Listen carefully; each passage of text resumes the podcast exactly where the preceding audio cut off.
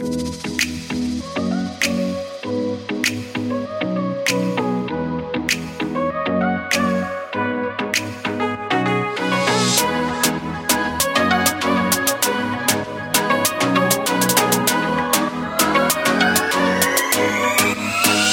What's up? What's happening, guys? Welcome back to the show. Wes Knight, this is Creating Space. For those of you just joining us, welcome. For those of you who are loyal Creating Space listeners, what's happening? Welcome back to the show. Obviously, juiced about this episode, Olaf Blackwood coming onto the show. This guy was homeless for five months in New York, in the freezing winters of New York, as he was trying to go all in on himself and his music career and this venture, this passion, this this ambitious goal inside of his heart uh, that he had attached himself to when he was a young boy in Jamaica, something that was so much bigger than him, was pulling him through these experiences. And I'm, my head is still spinning when I'm thinking about what this guy has gone through and for him to push through the amount of suffering and pain that he had to go through in so many different directions to be able to get to the other side to now have created a platinum record with one of the all-time greatest DJs in the history of music, Armin van Buuren. Um, it, it, this story is so incredible, and uh, I really want you to take a second and, and, and really adjust your mindset to what you're about to hear. I want you to absorb this story with a sense of awareness to uh, have compassion for what this guy's gone through and his ridiculous mindset and perspective on what he went through and how he was able to stay clear and focused throughout it. Um, Olaf Blackwood, really excited that you joined us on the show. Um, but before we do that, I want to, I've been really enjoying asking these one off questions each uh, either Mindset Monday or in the interviews on Thursdays. Uh, and, and, I love to see the reaction that I'm getting from the Creating Space tribe. Some some of you are taking screenshots of your notes from the episode and you're shooting them over to me. You're taking screenshots of you reaching out via text to those that you love and some of the other episodes that I've prompted some sort of thought or some call to action. This one today, I want you to think about this. I'm going to throw this question to you, and I just want you to let it marinate for a second before we kick off this podcast with Olaf. Uh, but this question is What is the most impactful thing you have done this week? What is the one thing you have done this week that has made a difference in someone else's life? And you can think of it right now. Whatever that is, I want you to write that down somewhere, be it on your hand, be it on a piece of paper, be it inside of your notes in your phone. I want you to give yourself credit for that. I want you to really feel what it feels like to recognize what you have done for someone else, the compassion that you have given to someone else's situation or circumstance. And if you haven't done anything to boot right now, that you believe has really shifted someone else's life, I want you to hold yourself accountable today to make that impact happen. So, what is it that you've done this week that has been the most impactful thing, most influential thing that you have done all week? I want you to write that down. And if you have not done that yet, I want you to set your intention today to impact someone else and to influence someone else's life for the better goes without saying why we should do that. Uh, but I just think we don't ask ourselves these critical questions enough. What have I done? Have I done enough? Can I do more? And if I've already done enough, can I continue to bring others to a level of awareness to help them do more?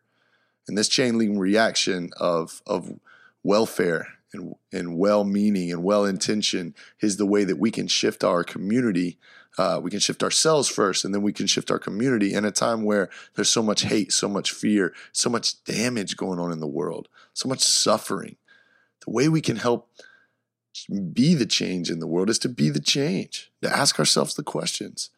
So, enough of that. Hold yourself accountable or hold yourself uh, into a, a higher level of grace as you are making an impact in other people's lives and push yourself to share your mindset with other people. Uh, a growth mindset is one where we believe that we are adaptation machines and that we're fully malleable and that at all times we can impact ourselves, our circumstances, our thoughts, and the uh, circumstances, thoughts, and the habits of others. Uh, I challenge you to do that today. Now, it will all make sense once you hear this incredible journey of Olaf Blackwood. I, like I said, guys, I just need you to sit back, relax, uh, turn up the volume, put the headphones in if you really want to get the best quality, uh, and let's dive into this incredible episode of From Homeless in New York to Worldwide and Healing Others through Music. This is the story of Olaf Blackwood. Guys, what's happening? Welcome back to the show. I'm pumped on this one because his music has been on repeat in my ears on Spotify. It's probably been on repeat for 30 million other individuals. 30 million streams on Spotify. This is Olaf Blackwood, a singer, songwriter, soul warrior, hanging from the island of Jamaica, uh, who earlier collaborated this year with world renowned DJ Armin Van Buuren to create the smash hit record of I Need You. Olaf, my man. Yes, sir. what is happening, bro? Welcome to Creating Space. Man, thank you so much for having me, man. A lot. Yeah, a, a, lot, a lot of good positive vibe. Yes, sir. Yeah, yeah, yeah. So, um, first of all, we start the we start the podcast all the time with gratitude, man. First thing I want to yes, do sir. is intention to be grateful for the moment where we are, what we're doing in our lives, man. What are you What are you grateful for right this moment? Life, uh, life. You know, it's it's it, you know it's been taken away from you know uh, at, a, at an alarming rate around us. You know, from you know my hometown and, and where I live at right now in California. You know, there's a lot of crazy stuff as you know about you know you know the stuff that just happened in Vegas. You know, with the hurricanes and all the crazy stuff, you know. So I think the number one thing for me is just grateful for life because with life everything is possible. You know what I mean? So all the other stuff falls into that. Right, right, man. I mean, yeah. can't get any simpler than that. Obviously, mm-hmm. the shout out to the families and the individuals, the mm-hmm. victims uh, in, in, Las Vegas and that terrible tragedy, man. It, it really mm-hmm. brings perspective back to you to how much fear and how much hate is in the world, man. The world, yeah. Can't even imagine that. And it seems that only the temperature is rising, huh? Yeah, it's crazy. My buddy actually just went went down there uh, like the day before. So I texted him when as soon as I saw something on my feed, you know, there's some, some crazy stuff happening on the strip. So, you know, just to be safe. And he he was fine, you know, but he told me he got um confronted by police officers and, you know, I guess they're just doing their searches trying to apprehend the dude. So it's pretty it was pretty intense. So I mean just, you know, just grateful to be here, man, you know, grateful for life. I feel like gratitude for every Jamaican that I ever played with in my career, man. I feel like just gratitude is a part of the culture and the community there. Um, where whereabouts in Jamaica are you from exactly? I'm from the southern coast, so uh, a town called St. Elizabeth, or the parish of St. Elizabeth. is the uh, bread and basket of Jamaica, so it's agricultural town. Um, I was specifically um, born and raised in born in born in Black River, grew up in Lacovia. Uh, so that's how yeah. country boy. they call me. oh, okay, boy. all right, all right. So I, I needed context there. This is the country of Jamaica, right? So, yeah, yeah, yeah, yeah. Country. So, like, so, what is the country of Jamaica like to set the scene? Like, as, as, a young boy, what are your memories like of your hometown, and what what did you do for fun? it was innocent. It was innocent, man. Um, so you know, typically, just like any you know any, anywhere else is a country, you know, there's this you know the small community and you know the farm life, um, all of that. I, I just remember it being very, very very very innocent and playful. It's like my my child you know that that's if, if you know the image of a child is is is um what i think about when i when i think of um, growing up in, st elizabeth because everything is just like so fun and and carefree and um, times are hard but you didn't you didn't notice it because you know you're you know you're so lost in in, in happiness um that you know you didn't you didn't really notice, notice what was going on around you so, so what is it that eh, you know? In my childhood, man, it was there were no obviously no social media. There was no internet, man. Same for you as well. We were outside and playing football and, and oh, yep, yep. American football and uh-huh. you know, fighting in the streets and boxing yeah. and the yep, whole. Yep. Is it the same? Is it the same? Yeah, same, same. It's in Jamaica. Yeah, the same vibe. Like whatever. What was crazy? It's like we we almost every Jamaican that I know, male and female, kind of pretty much could play any any you know um, any game. You know anything right. that involves like you know running or you know throwing a ball or kicking a ball. You just show up to a um to a field or a pitch, and oh, I guess we're playing cricket today, so you'd have to play cricket. Right. Um, if it's soccer, then it's soccer, and if you know, people are racing, then it's racing. It's very competitive, friendly. There's always comp- competition. Something as simple as like walking over to somebody and be like, "How tall are you? Let's measure." And you stand beside this person and you're like, "All right, all right, all right. You're taller than I. I need to just keep moving." It's crazy. Everything was competition, huh? Yeah, yeah, but it was fun though. You know, is is is amazing. Right. So uh, when I was younger, it was uh, the competition was who's the fastest on the block. And yep, same same stuff. No matter who moved in, it was like we're right when the new kid moved in. It's like, all right, you got to race the fastest kid. We got to see where you are. Who who is the best fighter, man? I, the, the childhood memories I have. Now that I think about it, and it, it, makes so much sense why everything I do there is this aura of com- competition uh, shrouded inside of it, man. It, is that kind of that mindset, man, is, has does that continue to serve you this day and age as you are beginning to really uh, come into your own as an artist? Oh yeah, for sure. I think a lot of the times, if I'm ever in a situation where I feel like something is too hard, or you know that would seem impossible for me, it's just kind of like, well, are you gonna quit? You know, are you gonna? I'm not. No, I'm not gonna quit. And that's where like the um the uh, it's it's not macho. There's something deeper than that, man. Like there's something I don't know, there's something even more powerful, but it, it keeps me being competitive. Definitely helped me, like especially in, in, an environment where you know it's all about you know you know who's got the better song, who's doing this. You know, the better lyric wins in, in a songwriting session, and you know it's nothing ever personal. But for me, competition has always been you know been been a part of you know you know me growing up and um, it's definitely served me well, you know, being so tell me, in that so, competitive mind space. So tell me this, man, it, it, it's so interesting, right? As um, I'm sure you're an athlete. Uh, I'm sure all the, the, the, the, lads that were with you and the guys that were involved around you in your community were, were athletic as well.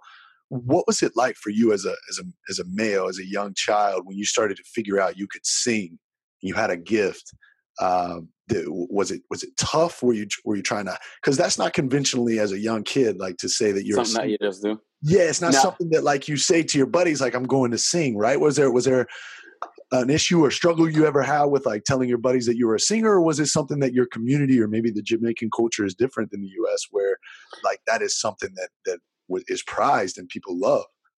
Music, um, uh, music has always been a part of you know growing up. Like there's sound systems, like there's big subwoofers just on the side of the street. You fall asleep to it and you wake up to it. You've learned to like tune tune it out and like just go to sleep to some songs. And maybe it's the worst songs ever, but like your your mind doesn't care. You just want to go to sleep or wake right. up. And so it's always been a part of me. Um, I think I, I got introduced to music very very early, probably like seven, six or seven.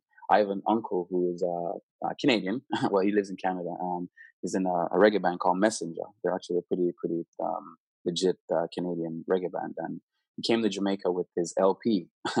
um, today's youth probably won't know much about that, but um, th- that he came with a with a vinyl, an actual record, and his photo on it, and everybody's you know that's your uncle. I'm like, oh, this is my uncle, and I, um, I didn't have a record player. Um, a friend of um, the family had one, so I'd walk to his house, probably like a 15 minute walk, and I'd walk every time I'd want to hear this record. I'd walk over there and I'd play it, and the guy's like, "Oh my god, I've heard the song." He loved it, but he was just like, you know, to to see me every day. So I started listening to music very very early, and I think it was my uncle that um really you know kind of you know struck that light, light lit that match. right, uh, right. What yeah, was yeah. it about? What was it about the um, the the aura, the presence, or the craft of music that that you could see in your uncle that began to entice you? Right, we need this moment of something that we see this mm-hmm. model. You had a mentor. There's got to be something that you see inside of them or around them that that interests you or excites you. What was that initial um, excitement that pulled you towards it? I think it was also the uh, the reaction, um, the, the vibe that everybody's like so focused on on what you're doing, and um, so I guess a little bit of it was the uh, was the attention. You got this, you know, mm. people just like wow, they're just you know they're amazed by what you're doing. And as a kid, what what I would do before I even started writing my own stuff or try even trying to figure out what I was you know you know gonna do or want to do, I would emulate other artists. And I would I wouldn't give a crap. I would just stand in the middle of the you know the dinner and just start singing whatever song was was out that I could hear at that time. So I think is the attention that I got, the positive positive feedback, the positive vibe. You know, people be like, "Hey, come here, come here, do that song again for so and so," and I would do that. You know, my granddad used to do that. He was like really, really proud of me everywhere. really? Um, yeah, yeah, yeah. So it was it was just the vibe that people get when they would actually sit there and just like listen to you. You know? Right. Yeah. So you've always been a performer, man. Even when you were younger, you didn't mm-hmm. realize you were performing. You always loved to put on a show, huh? Yep. Um, that's that's the youthful side of it.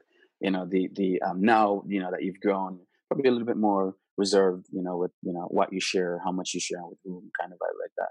Yeah. So yeah.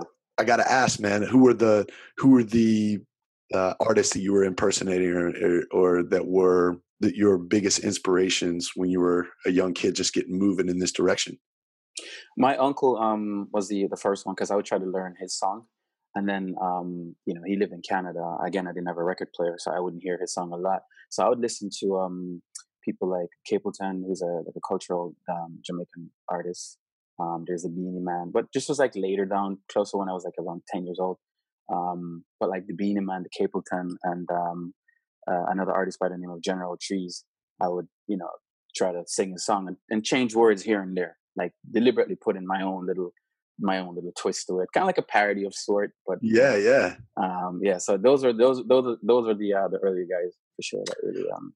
So super interesting. We get you get in the beginning of this man, and, and what I really want to know is is you know as you were growing up and as you were starting to experience both the athletic side of life and also the mm-hmm. musical kind of artistic side of life when was the moment that you started to feel that oh man i'm getting pulled in two directions here i'm kind of I, I, have to choose was there a moment where you felt like you needed to choose one or the other yeah um this is when i moved to uh to new york um i you know i just kind of was you know brought into the the, the, you know, the nine to five, wanted to just work and be a normal member of society, and because that's kind of like what, what of the next thing that I realized, you know, people always, I don't think they want to push towards your dream as much, but they want to see you stable. So if that means pushing aside whatever crazy dream you might have, whether to be you know director or you know, entrepreneur, whatever it is, anything that, that goes outside the lines of what's considered normal,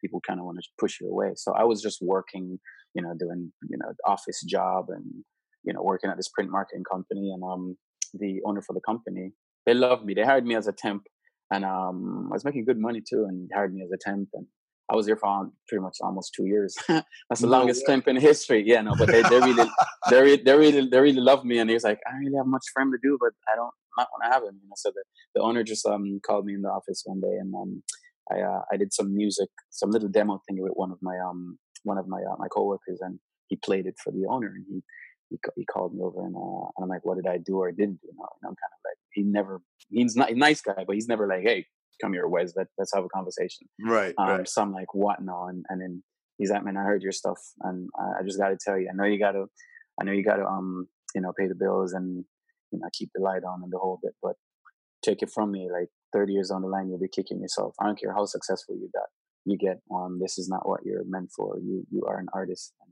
you should really pursue your music. Um, so that that was one of the things that really stood Holy out. shit, Olaf! Yes. What's that guy's name? Uh, I think it was like Tim. It's for this. It's this a print print print marketing company called Z Card. So they used to make those little pamphlet, um, like Subway, with a, you know on one side we have a Subway, and it was like for marketing. So on the other side would have the you know um, creating space, you know, kind of like yeah, yeah, yeah, yeah, yeah, yeah. So it, it was um. So I think it was like Tim was his name. Uh, so do you do you um, believe in that moment that was like divine intervention where? Oh yeah, for for sure. And then it um and that that's but but even prior the seed was planted by um a female rapper by the name of Eve. Um and you know yeah. when, when she when she just came out, I I um I got introduced to her by um a very close friend and mentor, a guy by the name of Herbie Crichlow.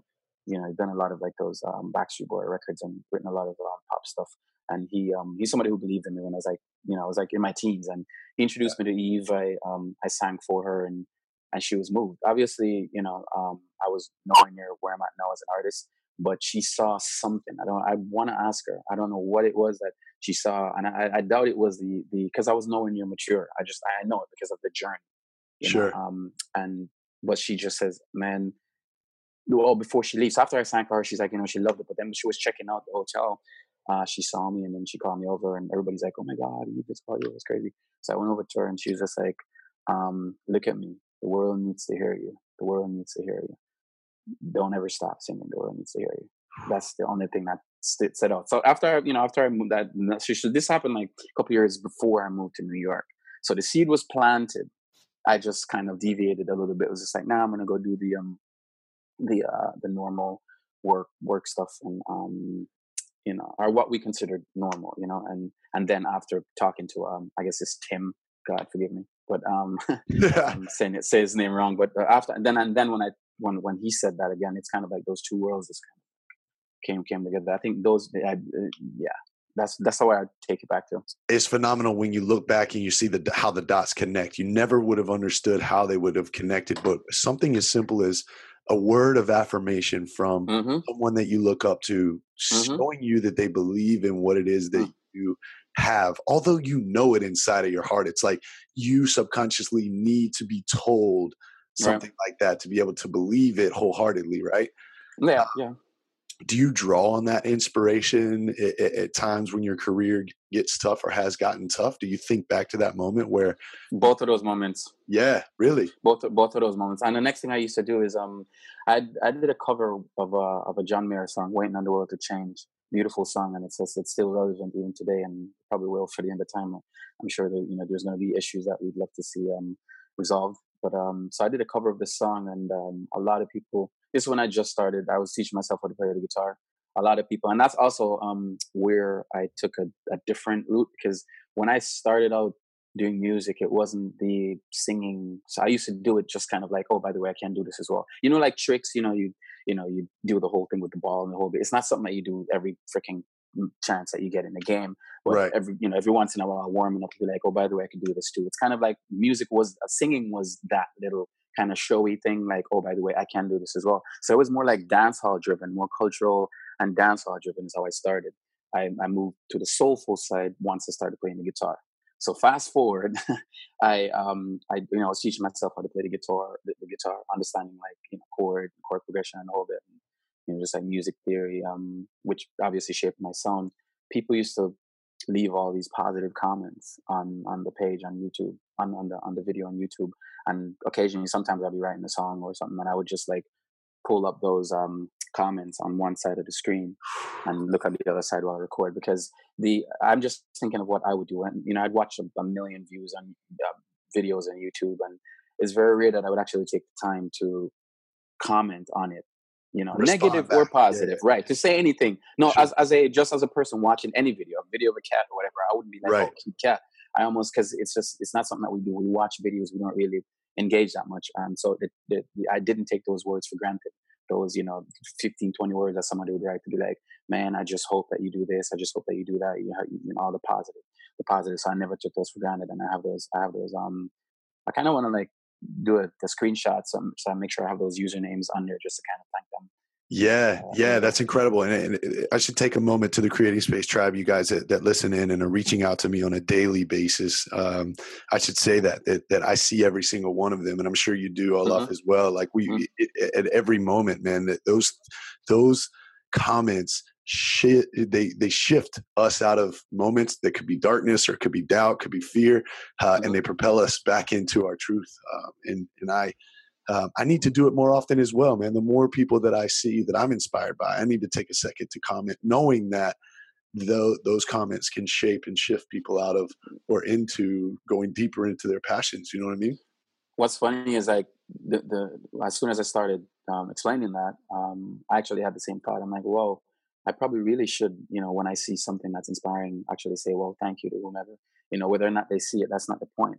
Sure. You know, is just to make sure that it's there because um, I'm telling you, dude, I would literally have like the the big um, uh, the images blown up on like a big screen while I'm recording or while I'm writing, or sometimes even while I'm singing, and I just like just scan through the uh, the thing just as a way of like reminding myself like this is what because it's definitely it's not the easiest thing, dude. It's not easy, but like it's just that reminder of like these are complete strangers. These aren't like you know you know. These aren't your homies that you went that you right, right. kicking the ball mm-hmm. around in, in, in the right. So, like, so yeah, get, where's you got it? Where's yeah, your yeah, yeah, you can do this, man, for sure. And then behind, behind your back, they're like, I don't know what this uh-uh. whatever. uh, yeah. let, us get real, off. Let, let's go to the next level, man. Let's talk about yeah. here because that's man, I think that's a, a bit of the purpose for myself out in this world, man, is to shift people out of fear state um, properties in their life and, and to get them into a, a, state of belief and a state of confidence. So, hmm. walk me back to some of the most challenging moments of your life. And when I say that to you, like obviously something, a picture comes up, like what is the most challenging time in your life thus far in your journey? Um, and, and, and, walk us back to those moments and, and kind of what that has taught you. Um, challenging that I think the first one is like losing my granddad because he raised me.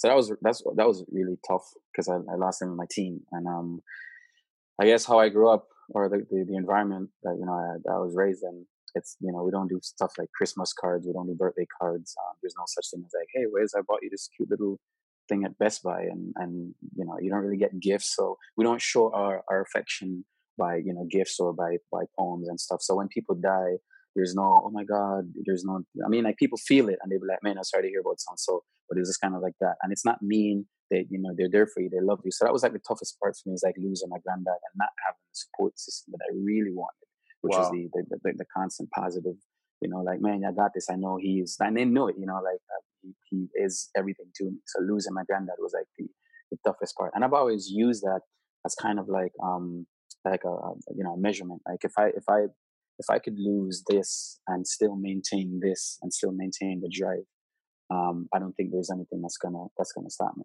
Like obviously anything um, you know that I can't deal with because I was able to get over that. Right. So that just taught like you know so that was the the, the toughest thing to me. Um, and then you know right after my mom passed away, um, actually the day after Michael Jackson, I um maybe maybe six or seven months later, I was um in the uh, the park in New York City, man. Just just uh, living for about almost five months, um, doing the whole public restroom thingy, sleeping in, trying to do my whole bit. And, and um, wait, wait, wait! You were living in New York, yeah, homeless, yeah, Sixth Street, sleeping, in, sleeping. Because that's where I play. Yeah. That's where I play soccer. So it's like when I when I um when I first moved to New York, it was really close to my apartment. So I would play soccer. I had a track around the field, and um, I was familiar with the area. They call it like creatures of habit.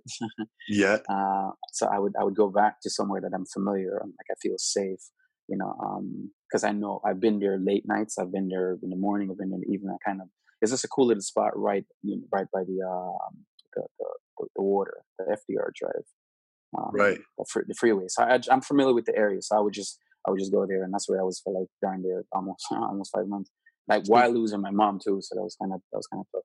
So let, us stick there if you're cool with that, Olaf. Like, yeah, yeah, yeah. No, no. What, what, what? Walk me through the process of like what the the sequence of events were that got you to that moment. Was it you getting out of the job and and going heavy into music, and then trying to figure out how to make it work and like sacrificing things? Like, walk us through that moment. In the, I had to, um, I had, I had to, um, my mom had just passed. I had to, um, I had to bury her. Um, like physically like just pay for everything and, and get the whole bit plus make it to jamaica and um i just, so i just i had to like literally i sold my recording studio that i have i this car that i know, I had to get rid of as well. So that's like literally because so i you know imagine i just bought my studio got the whole thing set up how i wanted it and the whole bit um and i had to get rid of all my pieces of gear for like literally like quarter of what it's worth because i didn't even know how to use this none of that gear. So it was just like right. I just got them. They're there. They're not even used really. So I used to get rid of that.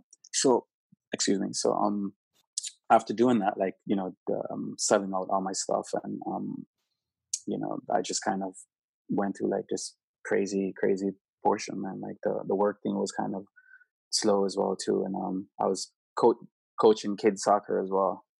Um, I just kind of just went through went through some other some other little stuff happened and um, and it's just it's just one of those things that I didn't really have any any any choice. Um, so I was I had a moment like this in my life as well. Um, had, had just been injured in soccer. Had I'm uh, sorry to hear that. Yeah, yeah. Listen, it's nothing in comparison. Not that there is any comparison, it, but yeah, and uh, is relative. Yeah, everything's relative. So I had a, a stint in my life as well where um, I, I, didn't. I was homeless, didn't have a place to stay was no. trying to figure out how to get to the next step was injured and, and, and, getting around and coaching soccer to to create sustenance was tough, man. So I I know exactly what it feels like to be where you were and how that feels. The most interesting thing and the thing that I like to be able to get uh, our guests to is what were the tools that you used in these moments of darkness that helped you continue through to keep going and to got you that got you to the next moment where you could lift yourself out of that circumstance? My uh, my grandfather was more important to me than my own health. It's crazy to say that but he was everything. So losing him and i was still okay all i needed was warmth. So i'm just a little cold. That was it. Um wow. so it, it was it was hard but the the toughest thing again it goes right back to that the toughest thing was losing him. So if I if I went through if I went through that, um, this sucks because it's it's like the emptiest feeling, and it's like it's literally it just feels like all of a sudden everybody that you've known and all your friends just kind of like just disappear, like you're on this planet by yourself, and you're like, oh, there's a restroom. Oh, might as well make it a home since I've got nowhere else to sleep, kind of vibe. It just literally felt empty, but again, it's just kind of like I got this. Remember the comp- competition, com- yeah, competitive yeah. side of it, where like oh yeah, this is just like this is just coaching. You know, this is just you know this is um you know how many sit-ups can you do? Are you gonna like punk out? You know, this is laps. This is somebody screwed up, so you have to do ten laps, kind of vibe like that. So like it, it, it there was like a you're not gonna get a better of me kind of vibe, but it hurt. You know what I'm saying? Because it's like the the, the ground was cold, man. Like you know, it's really so so so ninety percent of the world would would quit they'd give up. Oh yeah, oh yeah, yeah. 99 percent of people would quit in that moment. Would give up. Would pack their things up. Would go back to where mm-hmm. things are comfortable, mm-hmm. uh, into their comfort zone. What? Well, purpose. Why? Because that's exactly my why. That's what exactly is, what is the why? why? Let's get there. Let's get there. If if going going because where where um where I grew up is um a ridiculously small town. Um, the reason why I had to even leave that town is because I couldn't get the studios. Um, the, the, the, the light that I needed to, to do what I do wasn't wasn't there, and everybody would tell you like you it's you've outgrown this this this little fishbowl. You need somewhere bigger. You know, like you right. need that, that kind of attention. And where I was was the perfect place for it. Not maybe not necessarily New York City, but um, America. You know, so when I when I was there. I just know that it's just, and again, it's com- competitive. I can't I can't just because I, I went through all of that just so I could say, well, I couldn't handle it. I'm gonna I'm gonna go back. It's just like I'm not. Again, you're not gonna get the better of me. Not, that was a mindset because I need I need to do this. I need to do what I'm doing now.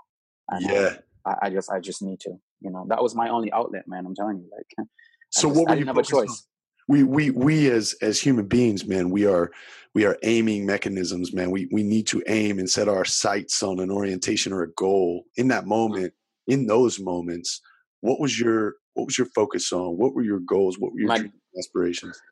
At, at, that time too um like i i have a daughter and um so i just the other side i just didn't want for you know to to give up you know um and then to have her let's be like well you know he quit kind of like that. I felt like right. I, I, had her as kind of like the, the, driving force behind that. But at the end of the day, like when you know when the lights are off, you're just you know the lights are on, or the you know you're faced with your true your true self. So you like whatever you're made of, I think is gonna um is gonna show. So I what I was made of, irrespective of whether I have a daughter, is gonna still stand out. So I needed to be I needed to be me. I needed to to say you know what I got this. I couldn't really just say you know I'm doing this for my daughter.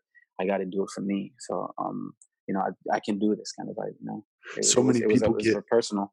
It's so true, man. So many people get lost in their their sense of purpose or their their direction in life because they're afraid to do something for themselves. They they're afraid to be selfish to a degree, to push themselves beyond that those uh, tipping points or those moments where you know it's very easy to turn and go the opposite direction. So, mm. that being said, um, do you think that if you could teleport back in time, right? Let's say we, mm. you teleport back in time to that Olaf who's in the public restroom trying to mm. get through this this stint, this season, so to speak, in life. Do you think that if you now would say to that Olaf, "Hey, man, you're gonna you're gonna have a hit record with one of the mm. best DJs all time that will register over 30 million streams on one of the biggest uh, platform platforms in the world. Do you think that Olaf would have believed? believed you. Oh yeah, for sure, for sure. Not as far as like the music, none of that was ever was ever in doubt. I think it, it was just it was almost physical, man. Like again, it was cold, and I needed food. I think those are the two main the main things that they on really on the doubts that I had. I think I was more focused on um, you know just how again how you how everybody just disappeared from around you. But I know I was strong. I had all the support system here. You know, um, your friends do give you the support system, but you have to you have to make. For me personally, I, I I just realized if I if I depended solely on just like you know having the friends and the support system, um, I would have failed because your support system just left you. You know, in that sense. So like I had it here, and I believe that I never once felt like um, I didn't, uh, you know, how far I went with it. I was, you know, wasn't entirely clear, like you know, how much I'm sure. be able to do as an artist, and I never tried to put any kind of like um, you know weight on how much i'm going to be able to do as an artist. I but i just i never i never once wavered. So what would you say to someone sitting on the other side of this that is doubting themselves and is putting and placing their sense of validation on others? Um, people outside of themselves accept themselves. Like how do you how would you mentor someone that needs to fall in love with themselves and trust themselves to be able to get through times or seasons in their life where life hits them with a curveball?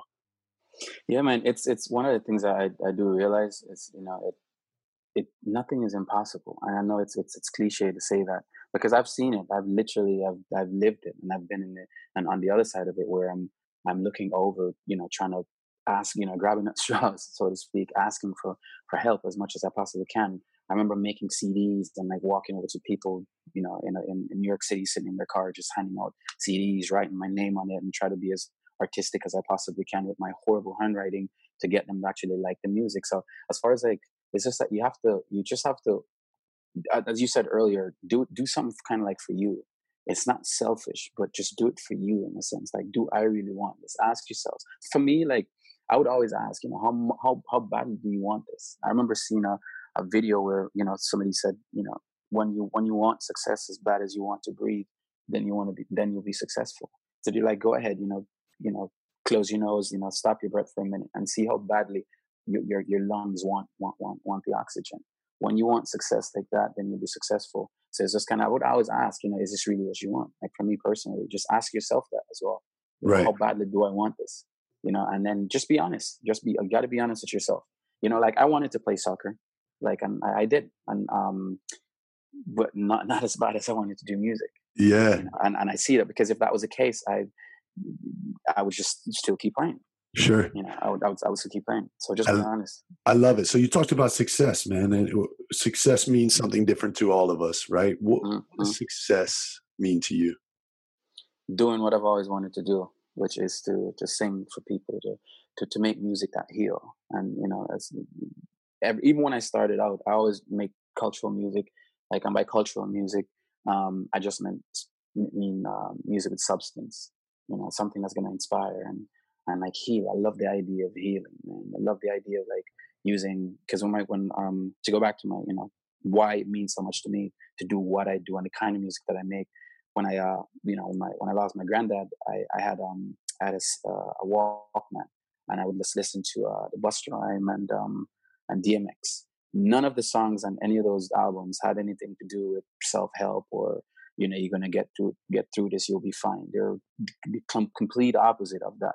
But the idea of having that companionship, like the music, just having it there with me, yeah so much did so much for me so uh, because i understand i understand that but i'm even going to go a little a step further with that like it's music it could be about anything it's just something that you look up to and you know that you, you look out for and, and, and you want to hear it but if you kind of put in some good positive words here and there and like make something with substance i find like it would go it would go a long way as well so that's that's why you know for me to be able to do what i'm doing as an artist and to heal it's just like you know i, I want to be a doctor and here i am with a full freaking schedule at a hospital You're healing all over the world, man, and it's incredible.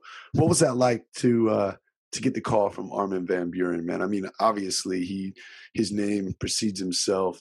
Uh, oh yeah. How does he find uh, a guy like yourself? What what happened in this scenario, and and what was it like receiving that that call, so to speak? Um, well, it, it was it was a little bit more complicated than that. I had uh, the are you familiar with uh, Shaggy, the Jamaican absolutely, uh, absolutely. pop artist? Yeah. yeah. So he's um he's a he's a really good friend of mine, and he brought me to this uh, recording studio. And um, at the end of the recording studio, again, something very very important that he did. He introduced me to um, producer of that session, his session. So he had his session. He went ahead, did his record and um, or his song, and at the end of the session, he made sure to say, you know, I want you to meet Olaf, I want you to meet Wes, whatever. You know, just a, a normal conversation, and just something as simple as that um, led to me saying, "Man, come on, Wes, I need to work with you, man. Listen to my song, listen to my demo." And right. I wouldn't hear back. I wouldn't hear back from Wes for days, months, nothing. And I'm like, "Oh my god!" But like, I still kept trying. Like something just kind of, you know, just kept pushing me. Like you got to just hit him. And I'm like, I'm gonna do. You, you were hitting him on, on, text. You were hitting him on email. Right, like, right. Yeah, which is which is a guy exactly, which is a guy that uh, Shaggy introduced me to, um, Garibay. So I I remember driving home once. Um, I was actually driving, doing a whole Uber and lifting it, which was pretty, pretty cool. Right. Um, so I was driving home one night. I'm like, you know, what? I'm just gonna text him one more time, and if he doesn't respond, like to hell with this dude. Like literally, I was willing to say this is it because I know I've tried. That's the next sure. thing too. Sometimes like just knowing, even with me, like you know, talk or whatever, it's just like, you know what, man, I really want to do it, and I, I tried and I did, I did my best. You know, I'm good with that. So anyhow, so I was cool to just say that, you know, whatever. Right. Um, and then and then he's like, sorry, man. I, to be honest, I didn't check it out. Uh, let me listen. And then I don't know, maybe 15, 20 seconds later, I'm sure he didn't even get to half of the first verse. he called me back and he's like, "How far are you?" And I'm like, um, I don't know, like one mile away. So I, um, he's like, "Come by the studio." So I went by the studio. And the next thing that's kind of, I guess, I want people to understand, you know, they've never really been in this environment. You'd have like an international singer who's known for making like hit records and you have right. an international songwriter who's known for writing the greatest songs of songs. And you'd put both of those two people in a room together for 20 days and nothing comes out. And it's, it seems impossible to believe because you put Messi on a soccer field with shoes on, I'm sure he's going to score. Sure. Know, but in, in, music, it's a little bit, I find it's a little bit, there's so many things that girls and all these kind of crazy things that needs to happen. I, I find them. So it, it's not as cut and oh, here I am with a big songwriter and, and I can sing, so let me let me make a hit record. It doesn't work like that. And I just I just felt like it, it, certain things was destined, man. And um and because I know that I appreciate I appreciate it even more because I just know how how difficult it is a lot of times to, to connect. Even when you're like a top artist with a top producer, you don't always get. If that was the case, every top artist would have a top song every time right. they go in the studio. So right. that's that's the next thing. It's just I would I would sit there in my mind you know and pick things apart and like look at all the steps and all the pieces that came together to you know to, to fulfill what it is I'm you know I'm doing right now and I appreciate it I hold on talk about gratitude that's what that you know that's some of the stuff I'm grateful for you know Wow, man! Just having yeah. that that that detail oriented uh, mindset to be able to pick things apart and know intuitively when it's ready or when it's not there. Not right, right. So yeah. Yeah, yeah, yeah. So so um so you know to even you know go further. So I started working with you know uh, with Fernando uh, Garibay, and I did some I did some writing on a bunch of different ideas. And um, uh, when I uh, initially when I first got to the studio, we you know we had like a bunch of different artists, and and that's the next thing. Again, it's really competitive, and you don't want to seem like the guy who's trying to take the floor all the time, but you also don't want to seem like the guy who's afraid to raise his hand in class and ask a question and, right. and stand up. Um, and I would raise my hand occasionally, um, just enough to say, "Hey, I'm I'm I'm here. I'm, yeah. I'm, I'm I'm gonna stay here, kind of vibe like that, but subtle. So you know, we we, we started writing and we we um we we had a cool little idea on the piano. At the end of the night, actually, we spent the entire day. Was like I'm from like I don't know from like I don't know eleven in the morning to like midnight, 12, 1 o'clock somewhere there, and um nothing. Like we had a bunch of different ideas, a bunch of different different songs. So you cycle through stuff, different idea. You write about horses. Next, you know, over here with the galaxy. This was crazy.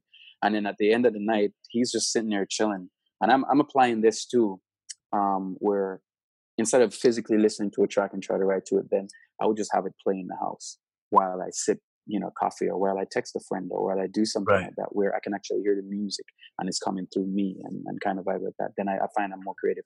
So anyway, so at the end of the night, we um we uh we just just, uh, Fernando started playing the, the piano and um started humming a little melody. He's like, oh, you know, that's really cool. And um, and then that kind of turned out to, so we had bits and pieces of it and Armin came in and, and heard it and put his beautiful touches on it, you know. Um, and it's amazing, man. What what was it like to hear the difference from where what you saw, the vision you had, right? Like talk about collaboration, man. When you take mm-hmm. an idea or or um, a, a, creative spark and then you mm. share mm-hmm. it with someone else mm-hmm. who also feels or believes in it and it continues to grow and evolve. When you sent the very first version in and Armin comes in and he puts his spin on it and allows it to evolve, like when you first got it back – from Armin. Oh no, I was like, I, I, was blown, I was blown away. Like, yeah, I, I, cried, I cried, man. I probably don't want to say this, you know, my macho homies would be like, "What?" I'm like, no, I did. It was kind of, it was kind of emotional. I did, I did, I did, because of just basically where we had it. Um, it was a lot slower. The actual song was not a lot, but it was, it was considerably slower. Um, and um, it was still cool. It's just his spin on it was just even, just took it somewhere else. And what was crazy, getting him involved um, I'm like, no way, because I was just watching some stuff that he was doing on Netflix, um, see, you know, from from that, and he's he's so cool. He would, you know, he would he would say something. I remember we had a, at the uh, at the forum, and he's like, yeah, from from here, and the next thing you know, you're in front of you know twenty five thousand people. Like, so one minute is there, next minute is he's just telling me like, hey, here you are now, kind of vibe like that, crazy, right? I'm like, yeah, no it's pretty, pretty it, is, it is pretty, it is pretty crazy. So all of a sudden, there's all these like, you know, you know, fireworks going off inside, but like, I guess you kind of have to like maintain your your chill. yeah, of course, of course, uh, a little bit, but um, but super excited, you know, and, you know, it was just, it was amazing, man. So, so what happened next, man? You, you, it goes mainstream, and you guys obviously need to go and, and, and be a part of of the showcasing of that, like performing the the song. Mm. Where, where have you been since the moment where Armin puts his touch on it and you guys release it to uh, to the public? Well, we did um the Amsterdam Arena uh, twice with just two sold out shows, and we did a couple other shows in um in this place called Den Bosch in, in Holland, which was really awesome as well. They're like literally four sold out shows, and his stuff is crazy, man. It's like I would love to be, you know, even half of that dude as an artist. I I, I right. like then I've then I've lived in a sense yeah. because the, the, the admiration is, is, is on another level. Man. So we did, you know, we did the uh, the Amsterdam Arena and um I, I went to go see him in Vegas uh, in June at the um, the Wet Republic party that he was playing, and um, I just wanted to wave to him, say, "Hey, man, how's it going?" He's like, "Nah, come on." They introduced me. Such a such an awesome dude, man. And, Did you get up in uh, in Vegas? Did he bring you up and like? Yep, yep, yep, yep. And, yeah, yeah, we did a, the kind of um. For him, he's um he's very meticulous and he's such a perfectionist in the sense that they wouldn't be like, here's a microphone, let's go, you know, kind of vibe. Because they want the PA system is another thing. They literally just have like, um, from what I heard, just like a, um, a speaker, just enough for the DJ to be like, you know, hey, there's Wes in the back having yeah. a Corona.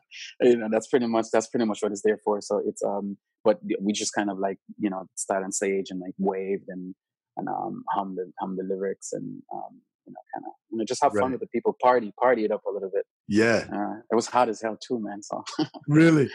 Yeah, the vibe. Yeah, it was really cool. I, I bet yeah. the vibe was good, man, and I bet it, has been a hell of a ride since, man. What in, getting to this other side, man? What what have you learned about um, yourself? What what have you learned about your expectations for your craft, and like where are you at right now with with that? I mean, it could very well be the best record you ever have, Mm-hmm. You know, how does that how does that how does that make you feel? Are you are you driven to not allow that to be the the, the best one ever, or like where, where are you at in this moment in your life right now? I mean, um, I Need You is a is a is a very special record. Um, the um, the the song is is beautiful and it means a lot to me, and I'm sure to a lot of people as well. Just based on like the feedback that I've got, even for like these little kids, you know, um, I, I know it's a very special song. And again, remember I said I never really put any kind of um any kind of weight on just how much I'm away in a sense. You know, I just feel like with the with the with the with the um when you find an artist that writes their own their own material as well too, it's it's very eh, you know it's very rare that they just write and just stop. Usually, it's a song that was given to them by somebody else and they put it out and they're credited for it. Um, but they can't really create. For me, it's just I find like once I have life, I always be able to to create. Um, you know, and um, I'm just I'm not start. You know, I'm not gonna stop create. I just know for a fact that I'm gonna do way cool stuff as well too. You know, um, just as big, if not bigger, records coming up. Um, and it, it seems hard, but like trust me, man, I got some really got some really sweet stuff um, that I'm uh, that I'm um, that I'm excited about. You know, I can't wait to share. I, I, I love that man, and I think it's that undying belief that you need to have to know yourself, uh, uh, mm-hmm. Uh, an mm-hmm. awareness, a self awareness about you to know that look, I, am creative for yourself, Olaf. Like I'm creative, and, and this is just something that I can produce at times, and that that's not going to stop me. So, with that being said, if you're prospecting, who would be the mm-hmm. most ideal DJ or other artists that you would love to collaborate with next if we could speak it into existence on the Creating Space podcast? DJ Wesley T Knight. Um, uh, yeah, well, you've already you've already crossed that one off the list. Gotta keep it moving. Um, man, that's a that's a tough one. Um, it's it's uh, and this whole DJ thing for me, man, kind of started from um from uh, I went to Coachella four years ago, I think, um, probably about five years ago. And um, before that, I was just making the kind of folky music and slow reggae and acoustic stuff, and I couldn't visualize that kind of music on the, the EDM platform at all. I just couldn't. And I'm like, man, I would love to just being there and the vibe of the people, how they would move from stage to stage when the DJ would be on stage. Um, or performers on stage. I was like, man, I'd love to have a song that can actually play here, but not with the kind of stuff that I'm making. Right. So to go to go from, I'd love to have a song that you know it was the year Wu Tang was was playing, so I don't know what DJ was there, but the vibe was. I remember Luke's was there. It was really really cool. I was like, man, I'd love to have a song that would play here. So having that dream to then collaborating with you know Armin is, is it's it's it's it's on another level. But as far as like people that I love to work with, um, man, I, I want to do something with um, uh, Tiesto. I'd love to do something with um, Skrillex as well. So you're you're in the EDM scene now. You're loving it, and and you think that your music, your vibe mixes well with that type of uh, that type of genre. Oh yeah, for sure, and also too because I, you know it's uh, being like a, like a, soulful artist. I feel like I could do a bunch of different stuff. And again, I started out doing the whole dancehall side. Yeah. So it's kind of like somebody who raps, then they sing, and then they do a whole bunch of other other, yeah. other stuff. So I feel like it, I could branch off into you know d- different sides of it. Um, sure. And I have some really slow, chill. Some which some I'll send it to you at the end of this podcast. I'll send you some. I'm gonna send you a little cute little care package. yeah, with man. some other I mean, stuff. We we we should also think about. I would love, man, if if we could put together like you writing the intro to the Creating Space podcast, man. Like, man, I'd love that. That would be incredible for you to put your own spin on something, man. So we could collaborate, and then at the beginning the top and the bottom of every show is is your is your tune. You know what I'm saying? That's that's a, that's a um I I feel honored. And yeah, yes, I'd love to do that. I'm all about collaboration. If you know anything about me as a human being, man, I, I'm yeah. I'm as only good as the people that I put around me, man. And, and ta- yes, yes, I cannot tell you how much I have listened to your song, and instead of sitting a comment to you, it was, look, I got to connect with this guy and find out his story and figure out how I can tell it because I I, I know this guy's um, this guy is is meant for something big. So with that being said, I want to get to the hot round, which in the very end of the pod, Olaf is yeah. uh, what comes to your mind first when when you yeah. you ask these questions. First thing that comes to your mind, I just want you to roll on that, and we'll roll mm. through a couple of questions, and then uh, I know you're a busy guy. Uh, when this podcast does debut, uh, you will be taking over uh, my Instagram handle. So I, I cannot wait for that. Yeah, I, can, I think you'll be taking the the creating space tribe through a day in your life, man. I can't wait. Oh yeah, for sure. You you singing and whatnot, but let's get down to the raw edges of it. Um, hot round. You ready for this? Yeah, let's do it. I struggle with ego. Uh, my entire life, I've been working on uh, constructing an ego to become a pro athlete because that's what I mm-hmm. wanted. And now in mm-hmm. my life as a as a man, I'm working on deconstructing that ego to live a more vulnerable and authentic life. My question to you for number one on the on the hot round: Do you struggle with ego too? Not at all. I I had to even um, I was actually told to try to develop one um, because it, it translates very well when performing like that that very thin line between cocky and confident. And it's, yeah. it's for me, I've always been so humbled, and that's how I was raised to never believe your own hype, but you kind of need it. So no, don't struggle with ego at all. Man, I wish we could change in that in that regard. there are sometimes it's crazy, man. In certain situations, it's it's these two sides of you, man. If Someone will say something that'll trigger me, dude. In this, oh yeah, oh yeah, for sure. That sense, sure. you know what I mean? It's that sense of protection of of yourself or your craft or whatever. You know what I mean? And yeah, I gotta I gotta manage that guy because you know sometimes he can get himself in trouble. I think what the, the quickest way to you know that I respond, I guess you know to a situation like that is, you know, I, I hate weird, you know, negative um, energy. I don't, I don't, yeah. I don't like, I don't like it to be around me. I don't really like, I don't like people being mean and right. disrespectful to people. I don't, right. I don't like that. That's one of the things that I would, I guess, trigger me a lot of times. It's hard That's, for me to see because I'm from a vigilante society where it's just like, leave the kid alone. Why are you picking him? Kind of yeah, yeah, yeah, yeah, yeah, yeah, I, I love that, man, because that that that segues into the next question of the hot round. Because mm-hmm. uh, in my life right now, I'm getting real good at shedding people, places, and things that don't serve me any longer, and keeping only mm-hmm. keeping only the energy around me and not only the energy but keeping healthy energy around me because that is uh, what's going to keep us moving towards our our purpose and our passion. Tell me this olaf uh, what are you shedding in your life right now? Pretty much a little bit of a um, little bit of the same. Um, certain energy and i've just it's okay to accept that certain people um, aren't meant um, for the you know the entire car ride. Some people yeah off in Sunset and Echo Park. Some people get off downtown, and you know maybe when you get to your final destination, you only have three or four of those people around you. And it's okay to to, um, to, feel that way. So it's pretty much the same stuff. You know, any kind of energy that doesn't sit well. If it's oil in my water, don't need it. It doesn't gel. I can't yeah. have it around me because I'm responsible for what for what's in in my in my in my, my circle. You know so good, man. You are responsible for what you keep around you. You're the average of the people that are you hang around most. Mm-hmm. Um, wealth, choice, wealth. Mm-hmm. Tell me about this. What does the word wealth mean to you? Life. Wow. Life. Can you go can you go a little bit further in on exactly what life means to you? Living, breathing, the ability to wake up and and you know um, smell the roses to see the you know to to see the day kind of like that because I think everything else you know money and like that kind of possession um, possession to me wealth is is living and possession is is money and you know the um the byproduct of being being a successful person, whatever it is that you do. So I think certain things are gonna come as long as you have life. Like nothing else is more important than that. Because what's what's money without hands to to spend it? You know. Yeah. So true, man. So true. Sounds like a, a, quote I've heard before from Bob Marley, man. Like, you know, what what are all these riches? I think he would mm-hmm. say, man. Mm-hmm. Like, yeah, yeah, yeah, yeah, yeah. If uh, there's a possession doesn't make you that doesn't make doesn't you make you rich. Okay. Yeah, mm-hmm, yeah, mm-hmm, not not one it's, bit. It sounds cliche, but it's it's not. It's it's it's the it's the truth, man. Uh, people, man, what do people mean to you? Everything. Um, I think one of my when you talk about fear earlier, I think one of my biggest fear is um that I won't be able to help everybody that needs helping.